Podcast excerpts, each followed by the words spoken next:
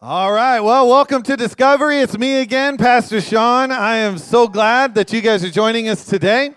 How many guys decided to be in the house of the Lord today? Amen. I don't want to forget for those of you guys who are joining us online, we're so grateful that you guys are here with us and you are also in the house of the Lord no matter where you are because God is where we are. Amen. Um, so we are excited about this message that we're diving into. I'm super excited about it. We've been going on with this message of relationship rehab. How many of you guys been enjoying the messages so far? Right? We had the first one, which was the uh, friendship. Right? I mean, here's the thing about relationships. Every single relationship is going to need rehab. Right? Like one way or another. Humans are humans. They're going to make mistakes. You're going to make a mistake, and afterwards, you're going to need some rehabilitation. Right? You're going to need some way to fix that relationship. So We've had an awesome opportunity to start week one. We talked about friendships and setting the proper boundaries. And then week two last week was so special, so cool seeing Pastor Jason and Pastor Veronica up here leading us through how to restore harmony in our marriage. That was so amazing. Um, and just to even speak to that, man, it's such an honor and privilege to do life with them. Their marriage is such an awesome reflection of what God intended it to be. And so to be able to see it um, and to see it reflected uh, last week was such a beautiful opportunity. Um, and, and the crazy thing about this idea of like relationship rehab, I want to make sure we stop and, and take a moment because I, in conversations, sometimes I'll, I'll talk to individuals and sometimes they feel like relationships aren't crucial to their walk with the Lord, right? Like, why don't you dive into the heavy stuff is sometimes what we get, right? Why, why don't you dive into the heavy stuff? Can I tell you something? Relationships with one another is one of the few things that God points out to say if you don't have your relationship right with others, you and I will not have the right relationship.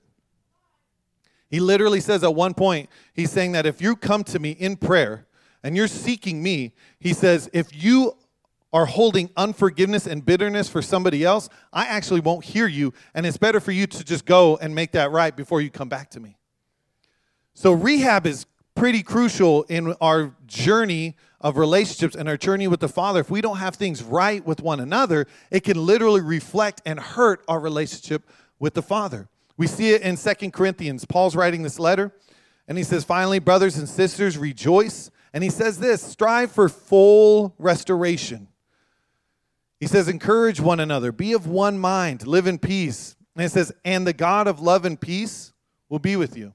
It's kind of reflecting that idea as you live that out, the God of peace and love will, will be with you. And so that's why it's so crucial that we operate under this lifestyle, that we're constantly striving to make peace with one another and get things right with one another. And that kind of leads us into this third topic, which um, everyone loves talking about and everyone loves getting instruction on, and that is parenting.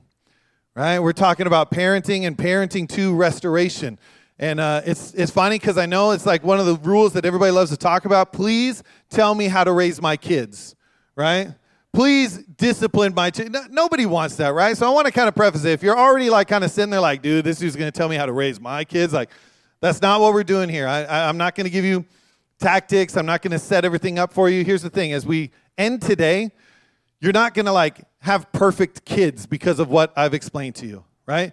Like, it's not like you leave today and your kids are not going to throw tantrums ever again, right? Because I figured it out and I'm going to share it with you. You're not going to have teenagers that aren't going to be rebellious and be snotty to you because Pastor Shaun gave you the exact tactics to fix your children. That's not what we're talking about, okay? We're instead just talking about this concept of how we should be leading our children, okay? So we're all going to make mistakes in parenting. We're all going to be under the same mindset there. It's going to happen. But I think something that we have to talk about that maybe we're missing out on is this concept that we're going to start here, and, and that is that parenting should lead to the big picture. So, where sometimes we get caught up in our day to day lives and we get caught up in moment to moment with our kids. And if you're living that kind of way, you're going to find that a lot of times you're going to have emotional reactions to what it is that's transpiring in your life.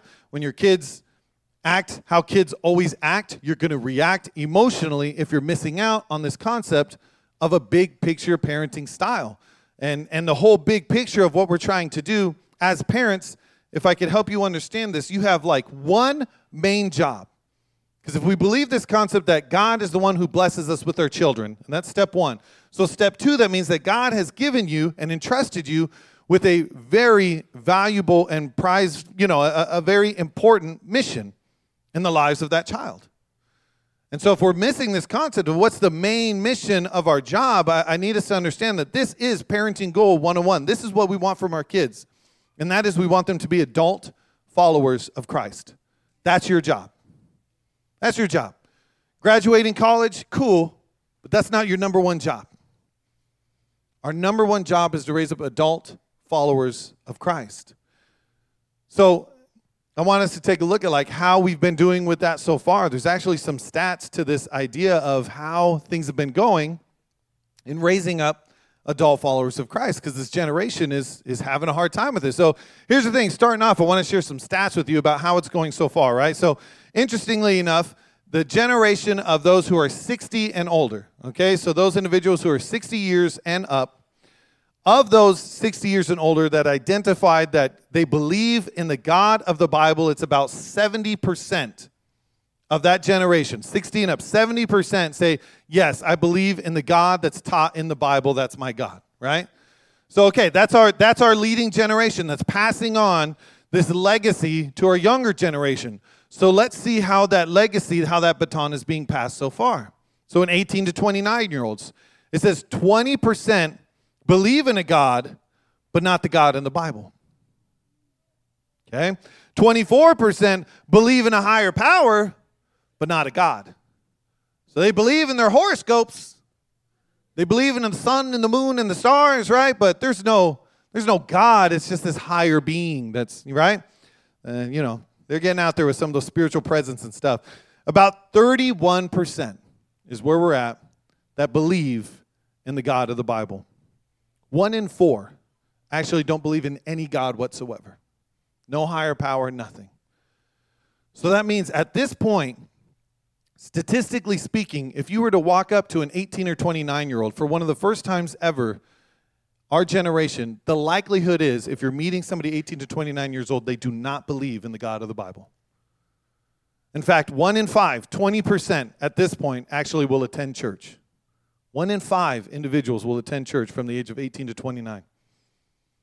And of all these, one in four re- report having prayed daily. And that's not even to the God in the Bible. That just means one in four of them say, I do pray daily. Like, I want that to sink in, and, and I want us to kind of come to terms with this idea of how is this baton being passed? How are we raising up this next generation? Because 70%, seven out of 10 that are 60 and up, they are following Christ. They're believers in the God of the Bible. Yet for some reason, that translates to three out of 10. Less than half of the batons were passed properly. And I think it has to do with this concept that we're not raising children with the big picture in mind. We're not raising children with the number one goal of leading to become adult followers in Christ. And that's because sometimes we end up leading moment to moment. And so I want to talk us through this. Uh, we're going to walk through this journey of, of parenting and what it looks like. The first we're going to look at is some of the ways that most of us probably operate in and are currently parenting, like our, our, our parent tactics right now. All of us are going to be operating these. Trust me, as I go through the list, we're all going to have them. But then we're going to talk about how we should be doing this, and then we're going to talk about where we're leading our children to. So we're going to start off with this concept of behavioral band aids. Okay? Behavioral band aids. What does that mean? It's like rather than actually dealing with the wound, this is just something you put on top of it right? This is just how you cover up the current situation, right? So we're going to start off with an example. I hope you guys are going to understand this. Uh, I don't know how many of you guys are familiar with this game. It's called Paper, Rock, Scissors. Everybody here familiar with the game Paper, Rock, Scissors? Yes? Okay. So help me out here. Uh, rock beats what? Wow. We'll get there, y'all. It's great. We're waking up all together, right? So rock beats scissors, right? Rock hammers the scissors. Scissors beats what? Scissor cuts the paper. I'm, it makes sense to me. Rock is crushing the scissors. Scissors is cutting the paper. Now tell me, what does paper beat? No. Like, eh, that is one of the most, eh, absolutely not. In any world whatsoever would we say paper beats rock, right? I hate so much. Like, okay, do me a favor. I'll give you paper and I'll get rock. You and I, who's going to win that matchup, right? Like, eh, no one is thinking paper, and, and the whole concept is this Paper covers rock. So? Rock is fine. Rock is just covered by your paper. I, like, rock is intact, right? You haven't broken the rock. Yet. If anything, you gave me more mass to now throw rock, right? Nothing has changed with the rock. All you've done is giving it a covering. This is what behavioral band aids do, right? This is how a lot of us are currently parenting, where the heart of the situation with your child is not changed. The hardened heart is still the hardened heart. All you've done is covered it with something temporary.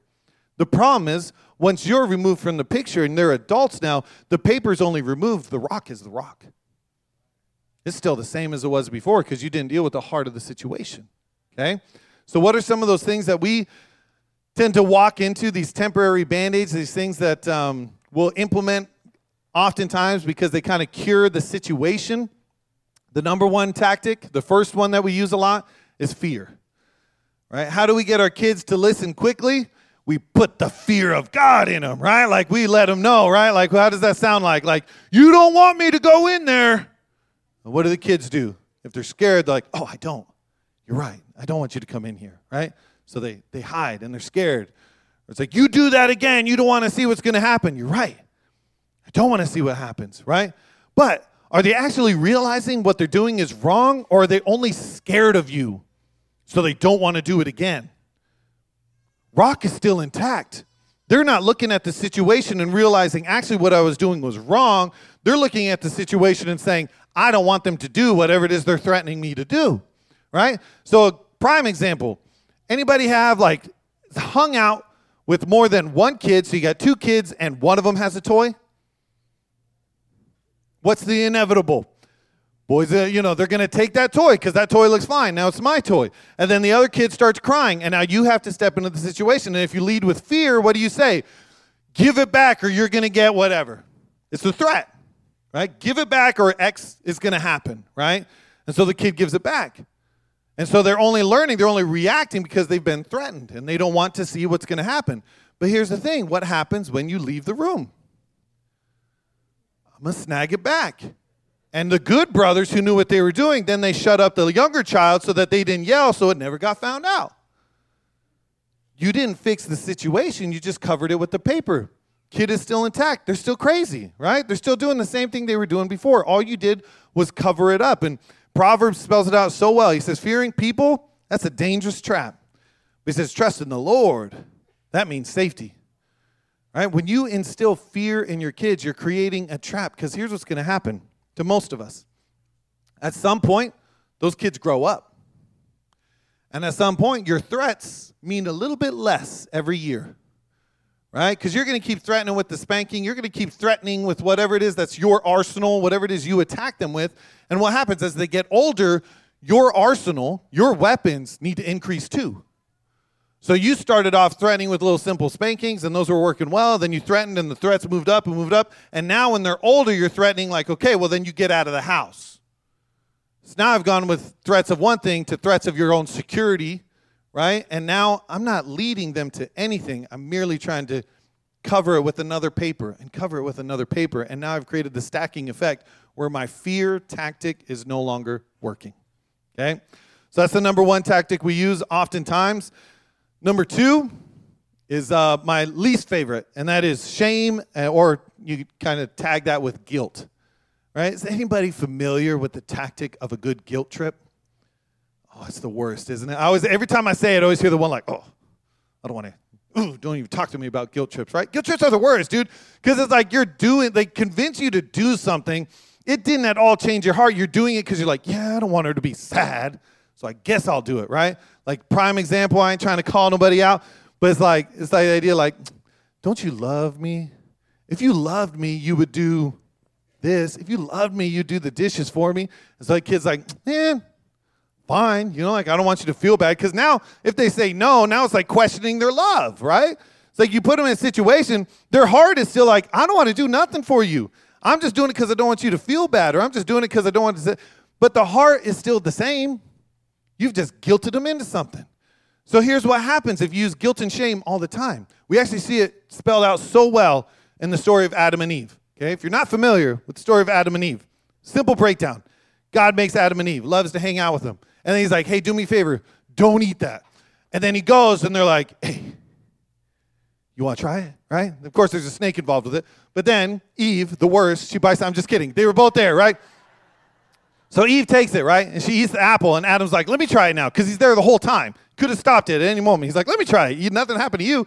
He eats the apple. And then in Genesis, it says, at that moment, their eyes are opened, and they suddenly felt shame at their nakedness. So they sewed fig leaves together to cover themselves. So, like, Eve eats the apple, Adam eats the apple, and they're like, whoa, where'd those come from? Right?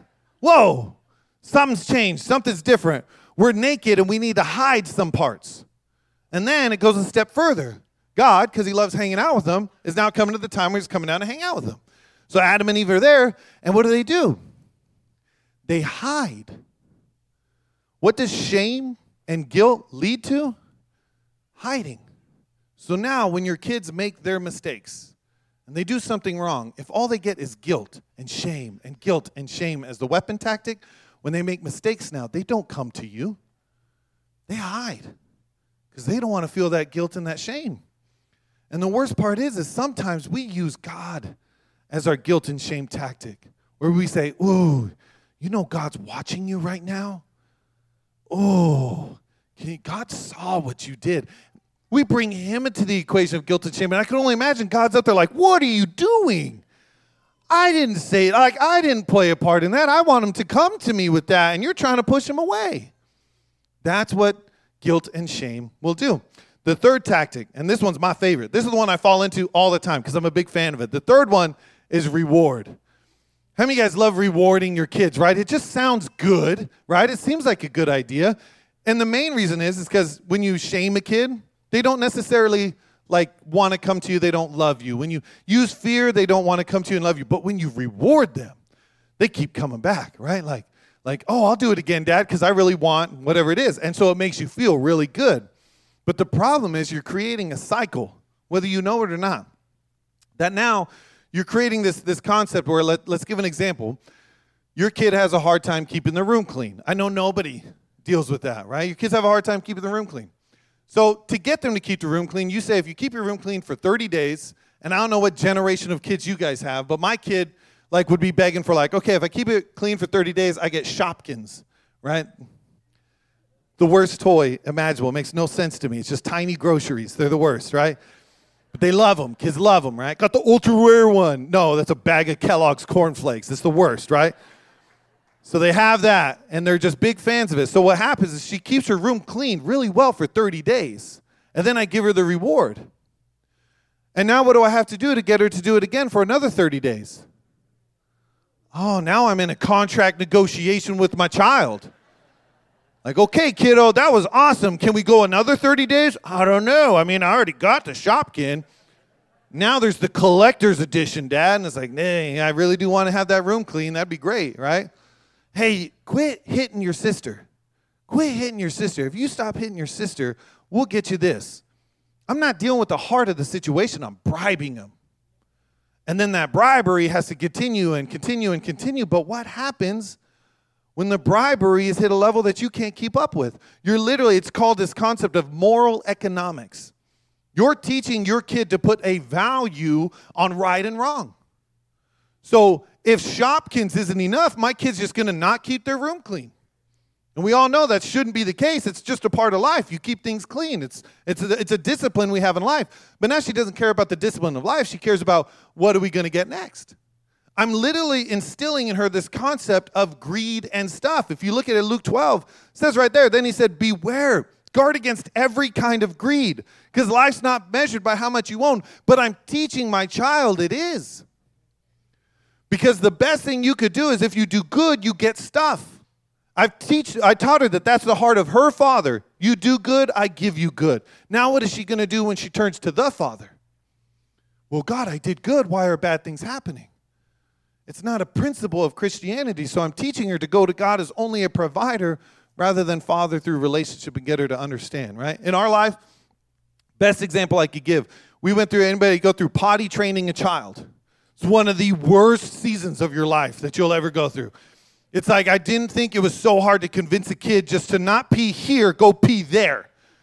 But for them, it's like, no, the problem is, is that's there and I'm here. Get it, dude, but it's super gross. Just go over there, right? So you wrestle with this, and it's frustrating. So we found that our daughter was a big fan of candy, and we never gave her candy. So it was like a special treat. You go to the bathroom, we'll give you, and I kid you not, man, I'm not trying to like justify it. We give her like a pinch of Starburst, right? A little pinch. We put on her tongue. She's like, yeah. So she went from like going to the bathroom three times a day to going to the bathroom like 35 times a day. It was just nonstop. Like, dude, I got to go again. Here we go. It's like, deek. Like, come on, man. That's, but I got to follow through with my reward. And it was all great until she visited the dentist. I'm not kidding you, dude. This is a true story. She literally like rotted out her back four teeth. And the dentist is like, Do you guys give her candy? We're like, No. We would never do that. And then Crystal's like, Oh, you know what? We do every time she we give her a little pinch of Starburst, and the dentist is like, You awful parents. We're like, rotted her teeth, dude. So what happens? Then we go back, and now I'm in a situation where I can't reward her with that anymore. Guess what? We had to start the process all over again. Because I had a teacher, that's just what people do, man. People just don't pee their pants, they pee in the toilet. And I had to teach her all over again because she wasn't understanding that. She was understanding that no, when you pee in the toilet, you get stuff. That's that kind of moral economics we teach our kids, and we are constantly just giving it for reward rather than actually dealing with the heart and the principle of the situation to get them to understand what it is they're supposed to know. And I'm telling you, you're going to do this, and it's an easy fallback. It makes sense, but it's not the principle of Christianity. Because wherein there is the concept of sacrifice, wherein there is the concept of generosity, where it doesn't line up with our Christian faith, this idea of like, oh, yeah, yeah, do good, get good. It, I mean, it's sowing and reaping. There's a little bit of that. But in the concept of the grand scheme of things, there are times that we sacrifice for the sake of the others. And I'm not teaching her that. I'm actually teaching her greed. Do more, get more. Do more, get more, right? I'm instilling this principle into her mind. And so I know I just like ripped out everybody's like tactics of how we're raising kids, right? Believe me, I'm like right there with you. You know, I had a conversation with uh, Dr. Kevin um, today, or Pastor Kevin. As of today, he got um, uh, there's a word for that, but it's out there. So we he's a pastor as of now. Amazing, uh, Dr. Pastor Kevin. Um, excited about that. Yeah, in our Christian Counseling Center. So I was talking to him about this principle, and it was that idea. We had a great conversation about this idea of temporary, and he says, "Here's the thing: like everybody does it, right? Like." Whether right or wrong, we all fall into it. But the main thing is that we have to learn to recognize when we fall back into those old tactics. And now I kind of want to talk to you about what are what is the way that we should be looking at how we're raising kids. Okay, so those are temporary band-aid fixes. How do we actually shift our minds to where when our kids make a mistake, we don't see it as frustrating, angry, rage out, cover it with the band-aid, move forward. We instead look at it a different way. And so the first way is in this concept of how do we lead our children, we have to look at and, and, and see how it is that God has kind of called us to lead our children. So I want us to look at Luke 15. Maybe you've seen this a different way. I'm going to change the focus a little bit. He says, if a man has a 100 sheep and one of them gets lost, what's he going to do? Isn't he going to leave the 99 in the wilderness and go search for that one until he finds it? And he says, when he's found it, he's going to joyfully carry it home on his shoulders. And when he arrives, he's going to call together all his friends, his neighbors. He's going to say, Rejoice, I found that lost sheep. He says, in the same way, there's so much joy in heaven over one lost sinner who repents and returns to God than over the 99 who are righteous and haven't strayed away. Your kids are sheep. If I could be honest with you, and if you got kids in here, you could cover their ears. Here's the thing kids are kind of dumb, right? They're going to make dumb decisions their whole lives, dude. Teenagers, absolutely. Grown adults, absolutely. Kids make bad decisions all the time, right?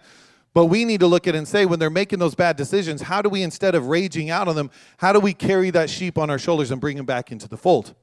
Because that's our job, is to bring those strayed, dumb sheep and do our best to bring them back into the fold and follow and align with what it is that God has for them. So the first thing we have to start looking at is that we got to start parenting with the process mentality. Okay? You got a parent with the process mentality. That means that when they make their mistakes, and they will, it's when they make their mistakes, because they will, just like you. You're going to make your mistakes. So when they make those mistakes, it's not going to be a patch that you're going to be able to do that's going to fix them forever. They will likely, the odds are, they will make that mistake again. And so, how do we lead them rather than thinking it's a one time deal, how do we lead them in this concept of it's an ongoing process? It's honestly the same way that you should be looking at your own life. As you've come to follow Christ, did you get it right away? Absolutely not, right? It was a process. And, and could you imagine that as you were going through that process, if you had somebody over your shoulder the whole time, and every time you came out of line, they were just like, hey, you screwed up again, you idiot. wouldn't you after a while be like, dude, I'm cool. Like, I, I'm not going to make it. There's too much pressure. If, if this is what happens every time I make a mistake, there's no way. And after a while, you're going to start pushing away from that individual, right? Same concept with us. We should be parenting with the process. If they stray away, we should look at bringing correction, but in love and kindness, the same way God has done and the Holy Spirit has done in your life. Does that not mean there's consequences for your actions? Absolutely. But uh, does it have to be done in rage and threats? Or can it just not be as simple as, kiddo, if you keep doing that, this is what's going to keep happening? Doesn't have to be rage and threats. It doesn't have to be with angst and anxiety and, and create this tension with you. It could just be as simple as an instruction of the sowing and reaping principles. Right? So again, parenting with the process mentality. You got to parent as if it's one unending conversation. This is my biggest hiccup because I don't know if you guys realize this. I love to talk. I'm a big fan of talking. And so I always think every time my child makes a mistake that I'm going to talk them out of it right? This one conversation is going to go about four hours, and I'm going to give you a breakdown of all the reasons why this isn't a great decision to make in the future. We're going to walk it out, and at the end of it, we're going to come to an agreement that we're not going to make this mistake again. And my six year old is just trying not to eat her peas, right? Like that's sometimes what we do as parents. We overanalyze the situation. We feel like we have to have it all fixed now. But if instead you look at it as if your conversation is one unending, stackable conversation, that you're just leading them and guiding them through life, and you're going to be coming back to these conversations again and again. And trust me, for those of you guys who are grown, you know you're going to have this conversation when they're five, when they're 15, when they're 25, when they're 35, when they're 45. That unending conversation is going to carry on through their whole life. That's what you signed up for as a parent. That's what you bought into is one unending conversation. So don't feel like you have to fix it right then and don't get disappointed if you had a conversation and they make that mistake again. Because you have to look at it in the same way. It's a process. So maybe they did it once that week and maybe after the conversation they did it they waited 2 weeks and then they made that mistake. And then the next time it's 3 weeks, but we have to look at not necessarily the right here and now, we're looking at it with the big picture in mind. Okay? The third way, way that we have to parent is we got to parent with a project mentality. Right? We got to parent as if it's like a project of building a house, right? We're building it from scratch. And so we're not going to right away start with the roof and cover it up. We're going to know we got to lay a good foundation and we got to add to it some walls and we got to start building up this child. Again, they're not going to get everything all at once. We're going to build and we're going to stack and we're going to give them concepts and we're going to go into it knowing that mistakes are going to be made, that we're going to have to potentially tear down a wall again and rebuild it anew. We're going to have to go into it that this is going to be an ongoing project throughout their lives, that we're constantly going to be coming back to the table to have these conversations, to have these moments, to help them get in their alignment with the Father. Okay? That's like our job. We got to quit looking at the short term fixes that make us feel good at that moment because they listen out, they behave really well. But the problem is they're only doing that because you have the covering. And once your covering is removed and they're 18 to 29, it appears that they keep walking away from the Father because nothing led them to Him. Okay? So, where do I lead them? Right? Where do I lead them?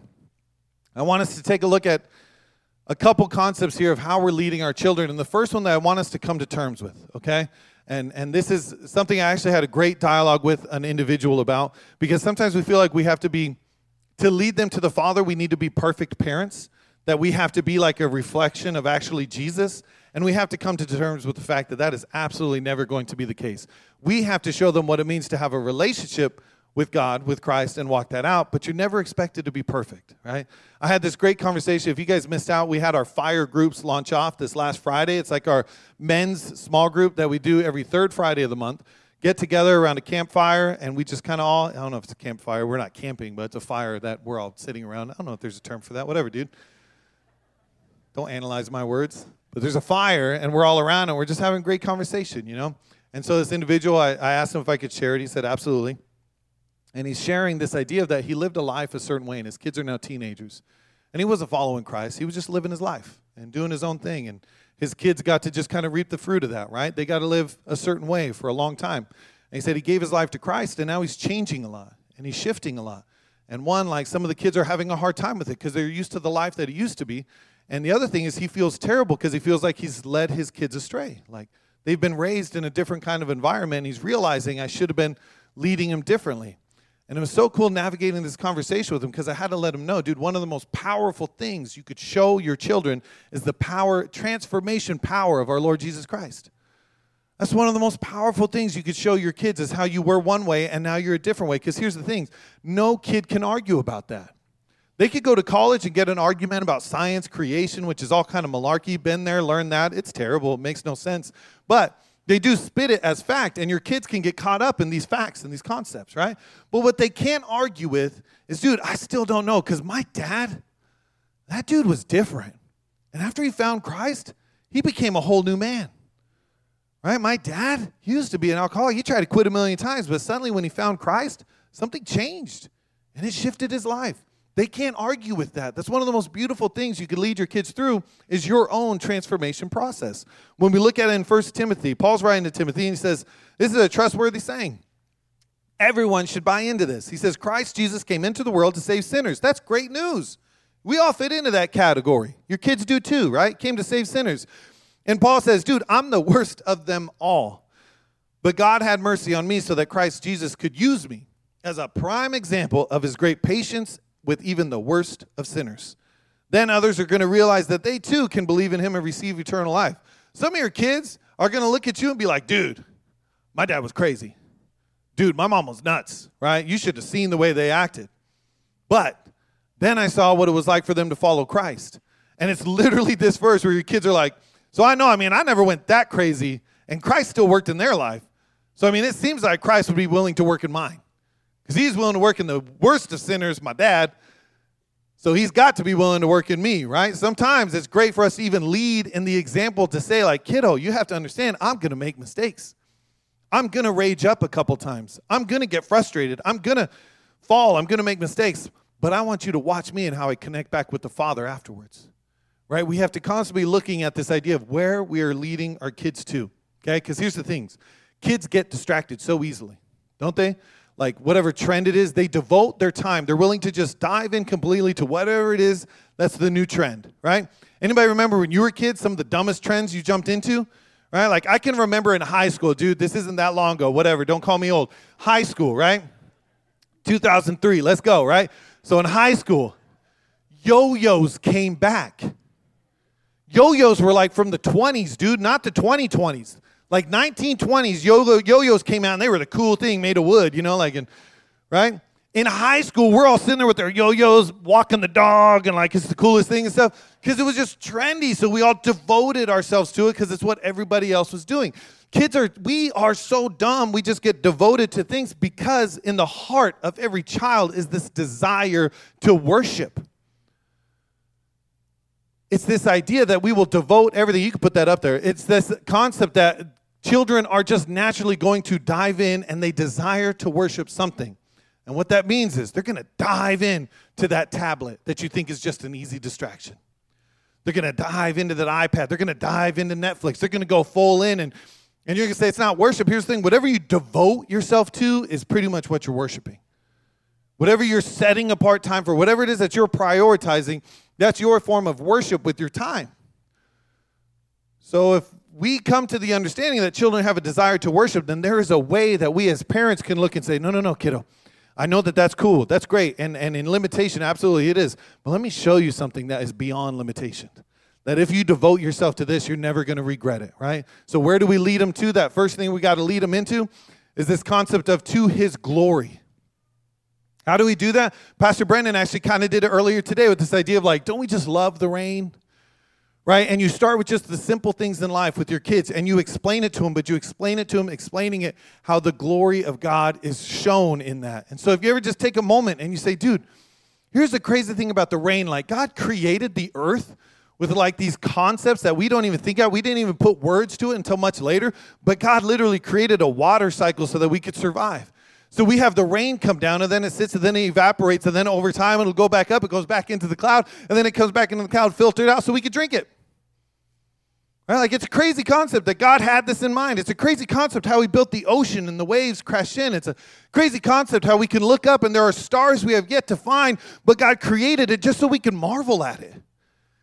God's glory is never ending and you could find it everywhere. And if you keep connecting your child to it again and again, after a while, when they're grown up and you're not there anymore, when it rains, they're going to be like, dude, I always remember my dad explained this to me once. When they look up at the stars when they're going home and they've just had a very difficult day, they're going to say, I remember when my mom told me about how God was willing to create all these things and how much He loves me. Right? When you point it to his glory, then they start to see it everywhere as well, right? It says in Romans 1:20, ever since the world was created, people have seen the earth, the sky, and through everything God made, they can clearly see his invisible qualities, his eternal power and divine nature. So they have no excuse for not knowing God. But with our kids, we can give them an easy poke and prod to say, dude, that's God who made that. You see that bird? That bird was created for, that bird knew that when it jumped out of its nest, it's gonna fly. At some point, it had to take that risk and go, right? Like, like that bird was built, it flaps his wing like 100 miles per hour. Like, there's so much that you can marvel at and show your kid and do it in just a loving, beautiful way, and they'll grab hold of it. And then they'll start sparking those conversations with you, right? Dad, isn't it crazy?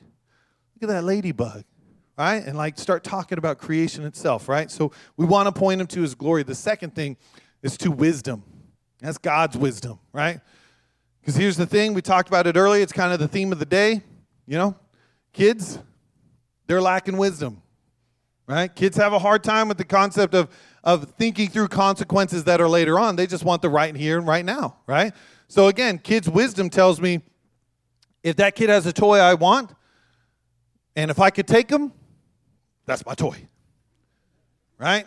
Uh, that's, that's my wisdom right now. I want it, I get it, it's mine. That's my wisdom, right? Now, we're trying to get them to understand God's wisdom. Can I tell you that it does not come naturally to kids to say, oh, I should do unto others as I'd want them do to me? Okay, Jerry has that toy. I, I know I'd be mad if someone took the toy from me, so I'm not going to take Jerry's. No kid. No kid. Don't give me that. No kid has ever thought through the consequences say, you know what, Jerry? I'm glad you have that toy. I'll wait here patiently and quietly. No kid has that naturally come to them, right? Now, you may have instilled some concepts and some wisdom to tell them, Jerry, would you like it if somebody took your toy? Then how do you think he feels? And we start instilling this at the very base level, little concepts of wisdom. And then as they get older, we start to tag it further and say, hey, you know what? Maybe it's not the best thing as a teenager for you to go up to the cabin with no parent supervision whatsoever. Maybe that's not the wisest decision you can make. But guess what? Kids are dumb and they're like, oh, we're not going to do anything then why can't you have parent supervision?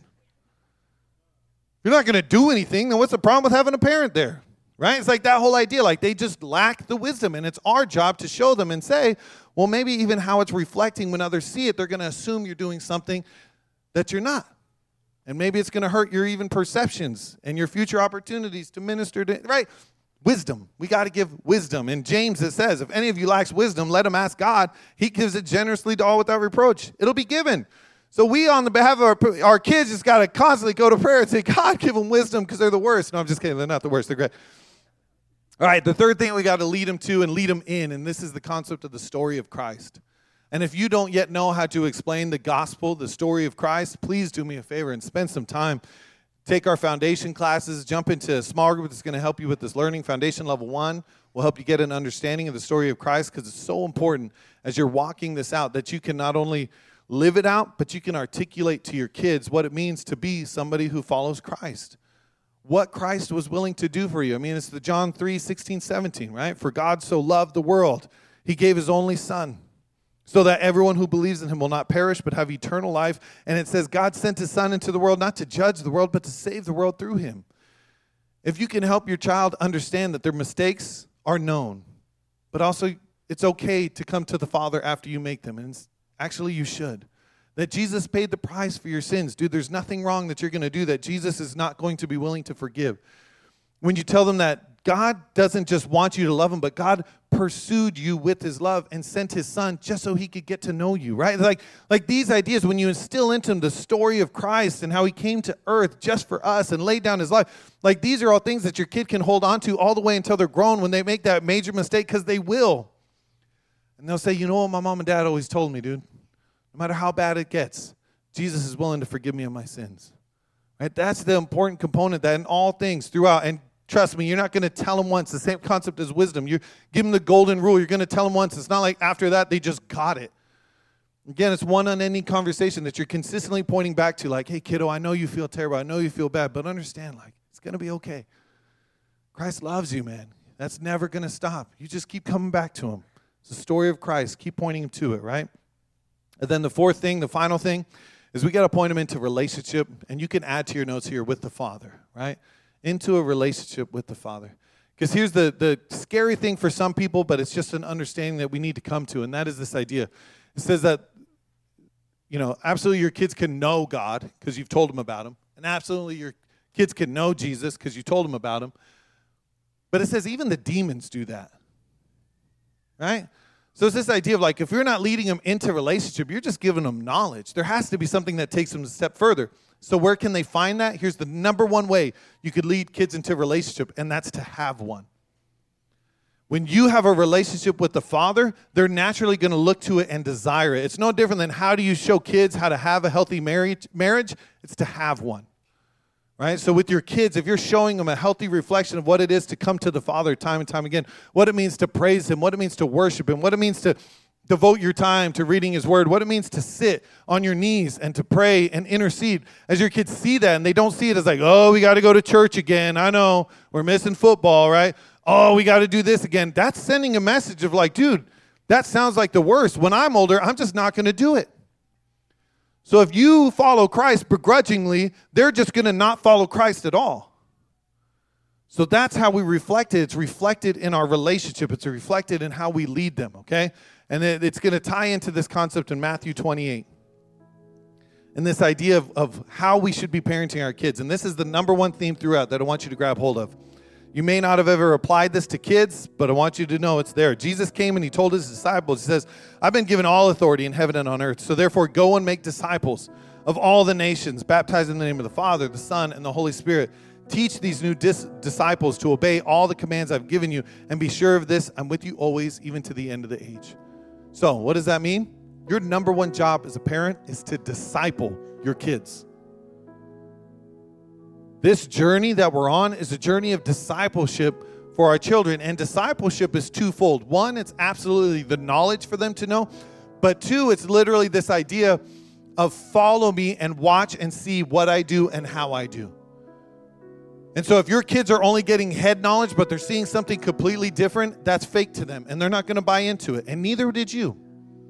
But when you see truth, when you see them walking it out, when you see that they desire a closer relationship, when you see that they have an absolute love and fire for the Father, something in you says, Man, I, I feel like I want that. I feel like I need that.